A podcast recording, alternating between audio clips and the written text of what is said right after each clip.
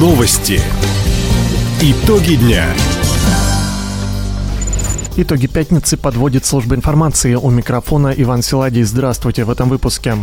Правительство России разрабатывает новые меры поддержки дальневосточников. В новом уставе Хабаровского края обозначат приграничный статус региона. Площадь Победы и парк имени императора Николая благоустроят в Советской гавани. Об этом и не только, более подробно.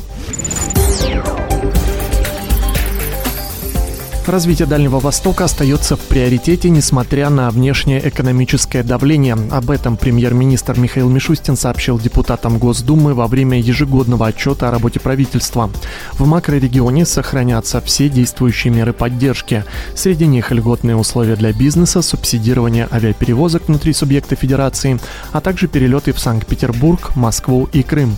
При этом ключевым остается решение вопроса о сокращении оттока населения, отметил Михаил Мишустин. На Дальнем Востоке создали условия, чтобы жители связывали с этим регионом свое будущее. Они стремились уехать Именно такую задачу перед нами поставил президент. Мы принимаем все меры, чтобы ее выполнить, и ключевым является обеспечение людей собственным жильем. Дальневосточной ипотекой уже воспользовались более 38 тысяч молодых семей. Еще более 100 тысяч человек получили дальневосточный гектар. Сейчас правительство разрабатывает 13 новых инициатив по развитию макрорегиона и поддержке его жителей. Эти решения представят президенту России на Восточном экономическом форуме.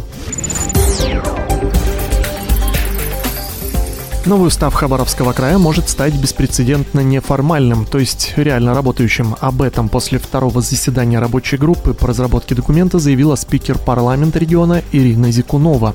Сейчас рабочая группа рассматривает предложения экспертов и жителей края в главный нормативно-правовой акт региона. Некоторые из них уже вошли в проект устава, отметила Ирина Зикунова. Учтены рекомендации, связанные с заведением статьи о поддержке национальных меньшинств на территории Хабаровского края. Также мы завели абзац, связанный с указанием на статус приграничный для нашего Хабаровского края. Он исключительно важен. Он является как фактором экономического развития, так и особенностью, предопределяющей а, вопросы безопасности, в том числе экономической безопасности. Рабочая группа продолжит собирать предложения до 15 апреля. После этого первую версию проекта устава рассмотрят депутаты Законодательной думы Хабаровского края. Вопросы благоустройства общественных пространств обсудили накануне в правительстве края. На этот год намечено несколько основных проектов. Так предстоит оборудовать 160 территорий в семи городах и двух рабочих поселках, которые вошли в программу «Тысячи дворов на Дальнем Востоке». В Советской гавани начнется реконструкция парка имени императора Николая и площади Победы. Почти 100 миллионов рублей город получит благодаря победе во всероссийском конкурсе Минстроя России. Кроме того, глава регионального МинЖКХ Дарий Тюрин напомнил о проекте формирования комфортной городской среды. Это то, что люди видят, видят свои дворы, видят общественные территории, парки, скверы, в каком они состоянии. И самое главное, как меняются те скверы и парки, за которые они проголосовали. Молодежь голосовала, чтобы там действительно было где провести время. Люди пожилого возраста, чтобы обязательно были какие-то тихие зоны, чтобы было освещение, чтобы было все красиво, аккуратно, чтобы люди могли с ограниченными возможностями посетить эти территории без каких-либо проблем. Чтобы люди знали, что от их голоса действительно зависит благоустройство в первую очередь той или иной территории в муниципальном образовании. Голосование за территории, которые приведут в порядок в 2023 году, начнется уже с 15 апреля на единой платформе за городсреда.ру. Парк школьных автобусов обновили в этом году в 12 районах края. К работе приступили 25 машин. Так, в Хабаровском районе первый пас теперь развозит детей сразу из пяти поселений, в том числе из сел Ровная и Черная речка в школу села Восточная. Протяженность маршрута почти 40 километров. Как отметили в управлении образования района, услугой пользуются 80 учеников. Кроме того, теперь школьники могут посещать занятия в единственном в крае центре IT-куб, расположенном в сельской местности. Напомним, транспорт для перевозки детей оборудован специальными ремнями безопасности и оснащен ограничителем скорости до 60 км в час. Новые социально значимые рейсы начала выполнять авиакомпания «Аврора». На апрель и май перевозчик открыл направление из Комсомольска во Владивосток и Южно-Сахалинск, а также Хабаровск-Чита и Хабаровск-Нерюнгри.